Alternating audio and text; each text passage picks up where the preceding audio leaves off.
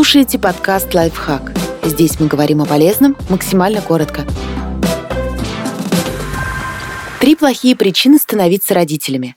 Подумайте о своих мотивах, если не хотите сломать жизнь маленького человека и вашу собственную если цель – укрепить отношения. В ваших отношениях потух огонек. Вы все больше ссоритесь и не доверяете партнеру. Или он тянет с предложением о браке. На появление ребенка возлагаются надежды по спасению отношений или по переводу их в другое качество. Наивное предположение, что ребенок может удержать или изменить супруга, встречается очень часто.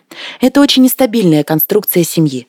На плечи ребенка прямо с рождения ложится тяжкая обязанность любыми способами спасать родителей от развода чтобы получить дивиденды. Любовник не уходит из семьи, но обещает содержать вас, если родите. Свекровь ждет наследника, чтобы было кому отписать квартиру. Материнский капитал поможет покрыть ипотеку. Рождение ребенка становится легким способом получить материальные блага для улучшения вашей жизни в настоящем, а может и в будущем. Кто знает, насколько еще изменит пенсионный возраст. В этом случае ребенок оказывается заложником родительских ожиданий. Ему рады не как человеку, а как волшебной антилопе, которая превращает все вокруг в золото. Часто он растет в атмосфере «ты должен» помогать старшим, нянчить младших, зарабатывать деньги, подай, принеси. Формируется понимание условной любви.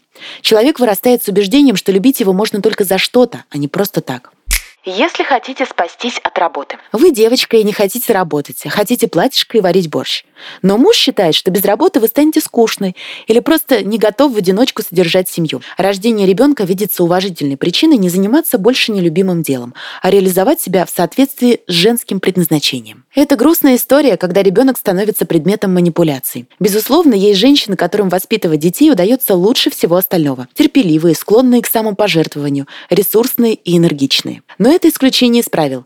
Если у женщины нет сил и желания работать, откуда же им взяться на Велика вероятность, что такая мама станет глубоко несчастной в своих «не знаю, чего хочу» и будет срывать зло на ребенке за свою сломанную жизнь, связывая с ним все свои проблемы. Подписывайтесь на подкаст «Лайфхак» на всех удобных платформах. Ставьте ему лайки и звездочки. Оставляйте комментарии. Услышимся!